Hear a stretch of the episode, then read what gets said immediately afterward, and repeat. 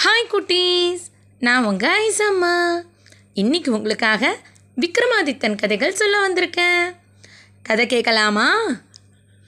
அஞ்சாவது படிக்கு காவலான மந்திர மனோன்மணி பதுமை போஜராஜனுக்கு விக்ரமாதித்தரோட சாமர்த்தியங்களை பற்றின கதைகளை சொல்லிட்டு வருது.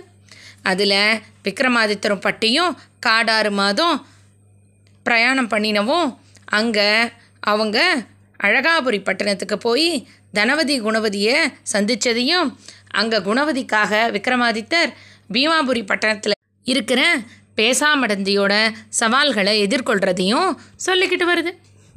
விக்ரமாதித்தரும் பட்டியும் வேதாளத்தோட துணையோட பத்து சவால்களையும் கடந்து அந்த விசித்திர வினோத மண்டபத்தில் தலைமாடு கால் மாடு பார்த்து அந்த மஞ்சத்தில் விக்ரமாதித்தர் காத்திருக்காரு.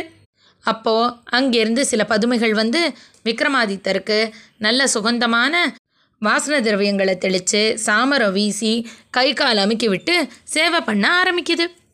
அந்த நேரத்தில் பட்டி அந்த மண்டபத்தை நல்லா சுற்றி பார்க்குறாரு அங்கே ஒரு ஓரமாக சில தாதி பெண்கள் தூங்குறது அவருக்கு தெரியுது. அவர் அந்த தாதி பெண்களோட தலை பின்னலை ஒன்னோட ஒன்று நல்லா முடிச்சு போட்டு விட்டுட்டு வேதாளத்தை கூப்பிட்டு அங்கே எரியிற ஆயிரம் விளக்குகளையும் அணைக்க சொல்லிட்டு ஒரு தாதி பெண்ணோட கையில் நறுக்குன்னு கிள்ளி விட்டுடுறாரு. அந்த தாதி பெண்கள் திடீர்னு கண் முழிச்சு பார்த்து இருட்டில் எதுவுமே தெரியாமல் அறக்க பறக்க எழுந்து ஒருத்தரோட ஒருத்தர் தலையை மோதி இடிச்சுக்கிட்டே வேகமாக ராணி அமிர்தமோகினி கிட்ட போய் நடந்த விஷயங்களை சொல்கிறாங்க அம்மா யாரோ நம்மளோட பத்து சவால்களையும் கடந்து விசித்திர வினோத மண்டபத்துக்கு வந்துட்டாங்க. அங்கே இருந்த விளக்குகளை அணைச்சி எங்களோட தலை பின்னலெல்லாம் ஒன்றோட ஒன்று முடி போட்டுட்டாங்க. நாங்கள் வேகமாக எழுந்து வரபோது எங்கள் பின்னலெல்லாம் அருந்து போச்சு அப்படின்னு அவங்க தலைகளையும் காட்டுறாங்க. இதை பார்த்து ராணி அமிர்தமோகினியும் இளவரசி பேசாமடந்தியும் ரொம்ப அதிர்ச்சியோட யாராக இருக்கும் இது? எல்லா அரசர்களும் இது வரைக்கும் ரெண்டாவது வாசலையே கடக்க முடியாமல்ல திரும்பி போனாங்க. எப்படியாவது வந்திருக்கிறவரை நம்ம திருப்பி அனுப்பிடணும் அப்படின்னு முடிவு பண்ணி அரசி அந்த மாளிகையில் விளக்கேற்றுறதுக்கு இருக்கிற ஒரு செடி பெண்ணை கூப்பிட்டு தீபலக்ஷ்மி நீனும் உன்னோட தோழியர்களோட நல்ல இளவரசி மாதிரி அலங்காரம் பண்ணிக்கிட்டு கையில் தீபங்களை எடுத்துக்கிட்டு போய் அந்த விசித்திர வினோத மண்டபத்தில் விளக்கேற்று அங்கே வந்திருக்கிறவர் ஒன்றை தான் பேசாமடந்த அப்படின்னு நம்புறாரான்னு பார்க்கலாம். அப்படின்னு ஒரு பரிசோதனைக்காக அந்த தாதி பெண்ணை கையில் விளக்கோட நல்ல இளவரசி மாதிரி அலங்கரித்து இன்னும் சில தோழியர்களோட அந்த விசித்திர வினோத மண்டபத்துக்கு அனுப்புகிறாங்க தீபலக்ஷ்மி கையில் தீபத்தோட தன்னை சுற்றி தோழியர்களோட இளவரசி அலங்காரத்தோட அந்த மண்டபத்துக்கு வந்தோடனே அந்த பெண்ணை பார்த்த விக்ரமாதித்தர் இவ பேசாமடந்தையா இருப்பாளா? இதை எப்படி நம்ம தெரிஞ்சுக்கிறது? அப்படின்னு கட்டில் கடியில் ஒளிஞ்சுக்கிட்டு இருந்த பட்டிக்கிட்ட கேட்குறாரு அப்போ உடனே புத்திசாலியான பட்டியும் அண்ணா நான் இப்போ வேதாளத்தை கூப்பிட்டு அந்த பெண்கள் கொண்டு வர அகல் விளக்கோட திரிகளை உள்ளே இழுத்து விட்டுடுறேன். அகல் விளக்கோட திரிகள் உள்ளே போட உடனே அந்த பெண்கள் எல்லாம் தங்களோட விரல்னால அந்த விளக்கு எரியறதுக்காக திரியை தூண்டி விடுவாங்க. அப்போ விரலில் எண்ணப்படும் இல்லையா? தோழி பெண்கள்லாம் அவங்க தலையில் தொடச்சிப்பாங்க. இளவரசி பேசாமடந்தையாக இருந்தால் அவங்க தன்னோட விரலை பக்கத்தில் இருக்கிற பெண்ணோட ஆடைகளில் தொடப்பாங்க.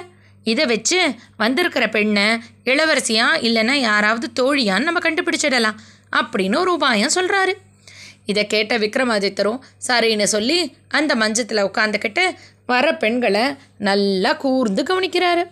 அப்போ பட்டி சொன்ன மாதிரியே வேதாளம் யார் கண்ணுக்கும் தெரியாமல் போய் அந்த எல்லா விளக்குகளில் இருந்த திரியும் உள்பக்கமாக எடுத்து விட்டுடுது.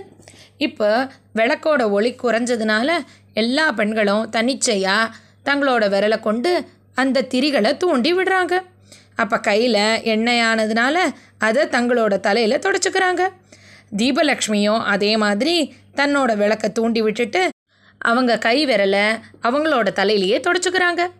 இதை பார்த்த விக்ரமாதித்தர் தீபலக்ஷ்மியை பார்த்து அம்மா தோழி பெண்ணே எனக்கு நீ பேசாமல் இருந்த இல்லைன்னு நல்லாவே தெரியும். ஒழுங்காக போய் உன்னோட இளவரசியை கூட்டிக்கிட்டு வா அப்படின்னு கட்டளை போடுறாரு. இதை கேட்ட தீபலக்ஷ்மியும் அவங்க கூட வந்த தோழி பெண்களும் அந்த அறையில் இருந்த விளக்கெல்லாம் ஏற்றிட்டு வேகமாக ராணி அமிர்தமோகினிக்கிட்டேயும் இளவரசி பேசாமடந்துக்கிட்டேயும் போய் வந்திருக்கிறவர் அவங்க நடத்தின நாடகத்தை நம்பலை அப்படிங்கிறதையும் தன்னை தோழின்னு கண்டுபிடிச்சிட்டாங்க அப்படிங்கிறதையும் சொல்கிறாங்க இதை கேட்ட ராணி அமிர்தமோகினி சமையல் செய்கிற சவுந்தரவல்லி அப்படிங்கிற பெண்ணை கூப்பிட்டு அவங்களுக்கும் நல்ல இளவரசி மாதிரி பட்டாடைகளையும் ஆபரணங்களையும் பூட்டி அழகுபடுத்தி கையில் வந்திருக்கிற விருந்தாளிக்கு போடுறதுக்கு அறுசுவை விருந்தியும் கொடுத்து நிறைய தோழி பெண்களோட அந்த விசித்திர வினோத மண்டபத்துக்கு அனுப்புகிறாங்க அந்த சவுந்தரவல்லியும் கையில் சில கிண்ணங்களோட முன்னாடி நடக்க அவங்களுக்கு எல்லா பக்கமும் நிறைய தோழி பெண்கள் விதவிதமான உணவுகளோட பின்னாடி நடந்து வராங்க. அவங்க வர்றதை பார்த்த விக்ரமாதித்தர் இந்த பெண் பேசாம நடந்தியா இல்லையான்னு எப்படி தெரிஞ்சுக்கிறது? அப்படிங்கிறாரு பட்டிக்கிட்ட.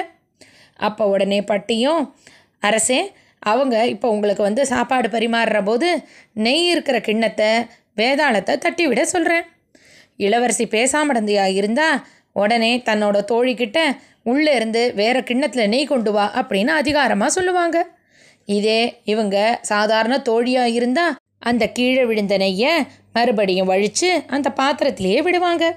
அதை வச்சு வந்திருக்கிறவங்க பேசாமல் இருந்தையா இல்லைன்னா யாராவது தோழியான்னு நம்ம கண்டுபிடிக்கலாம் அப்படின்னு ஒரு உபாயத்தை அரசர் விக்ரமாதித்தர் கிட்ட சொல்கிறாரு இதை கேட்ட விக்ரமாதித்தரும் சரின்னு சொல்லி அந்த சப்பரக்கூட மஞ்சத்தில் உக்காந்துக்கிட்ட வந்திருக்கிற பெண் பரிமாறுற உணவை சாப்பிட்றதுக்கு தயாராகிறாரு.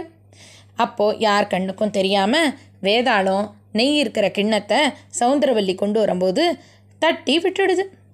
நெய்யெல்லாம் கீழே கொட்ட ஆரம்பிக்குது. உடனே பதறி போன சவுந்தரவல்லி அந்த கொட்டின நெய்யெல்லாம் அள்ளி அந்த கிண்ணத்துக்குள்ளே வழித்து விடுறாங்க. இதை பார்த்த விக்ரமாதித்தர் கோபத்தோட என்ன என்னை ஏமாத்தவா பார்க்குறீங்க நான் இளவரசி பேசாமடந்தையை தான் பார்க்க வந்திருக்கேன். அதனால உடனடியாக போய் உங்கள் அரசிக்கிட்டேயும் இளவரசிக்கிட்டேயும் என்னை ஏமாத்த பார்க்க வேண்டாம்.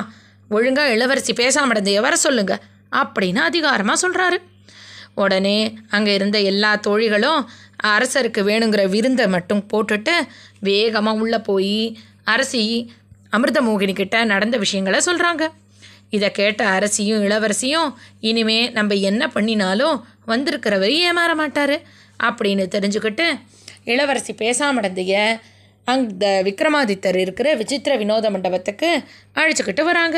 அப்போது ராணி அமிர்தமோகினி பேசாமடந்தைய பார்த்து நீனு இன்னைக்கு இரவு முழுக்க ஒரு வார்த்தை கூட வந்திருக்கிறவர்கிட்ட பேசக்கூடாது. ஏன்னா நம்மளோட சவால் படி இன்னைக்கு இரவு முடிஞ்சு பொழுது புலர்றதுக்குள்ள அவர் ஒன்று மூணு முறையாவது பேச வைக்கணும். அப்படி அவர் ஒன்று மூணு முறை பேச வச்சுட்டாருன்னா அப்போ தான் இந்த சவால்களில் அவர் ஜெயிச்சு உன்னை திருமணம் பண்ணிக்க முடியும். அதனால நீ என்ன நடந்தாலும் எந்த வார்த்தையும் பேசாமல் இன்றைக்கி இரவு பொழுத எப்படியாவது சமாளிச்சிடு அப்படின்னு அறிவுரை கொடுத்து அந்த விசித்திர வினோத மண்டபத்தில் பேசாமடந்திக்காக இன்னொரு கட்டில போட்டு அதுக்கும் விக்ரமாதித்தர் உட்கார்ந்துருக்கிற கட்டிலுக்கு நடுப்புற கனமான திரைச்சீலையை தொங்க விட்டு ஒரு பக்கம் பேசாமடந்தையும் இன்னொரு பக்கமும் விக்ரமாதித்தரும் இருக்கிற மாதிரி செய்கிறாங்க பேசாமடந்தை வந்து உட்காரது விக்ரமாதித்தருக்கு தெரியுது. அவரும் என்ன பேச்சு கொடுத்தாலும் பேசாமடந்தை பதில் பேசாமல் அமைதியாக இருக்கிறதும் அவருக்கு புரியுது.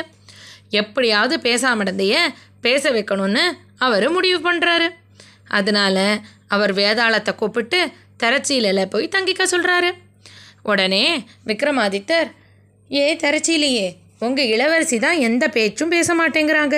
நீயாவது எனக்கு ஏதாவது கதை சொல்லேன் பொழுது போக அப்படின்னு சொல்கிறாரு அப்போ உடனே திரச்சியில் ஐயா நானே விதையாகி முளைச்சி செடியாகி பஞ்சாயி நூலாகி துணியாகி இந்த தையல்காரர்கிட்ட படாது பாடுபட்டு வளையத்தில் கயிறு கட்டி இப்படி திரச்சியிலையா தொங்கிக்கிட்டு இருக்கேன். நான் என்ன கதையை சொல்ல போகிறேன் அப்படிங்குது. திரச்சியில் பேசுனதை கேட்டு அதிர்ந்த பேசாம இருந்த தன்னோட தோழி பெண்கள் கிட்ட சொல்லி அந்த திரச்சிலையை கழட்டி கீழே போட்டு சொல்லிடுறாங்க. திரச்சியில் கழண்டு விழவும் பேசாமடந்தைய முதல் முறையாக விக்ரமாதித்தர் பார்க்குறாரு அவர் திரச்சிலையில் இருக்கிற வேதாளத்துக்கிட்ட உனக்கு தெரிஞ்ச ஏதாவது கதையை சொல்லு அப்படின்னு சொல்கிறாரு வேதாளம் ஒரு கதை சொல்ல ஆரம்பிக்குது. அது என்னன்னு நாளைக்கு பார்க்கலாம். இன்னைக்கு கதை இதோட ஆச்சு.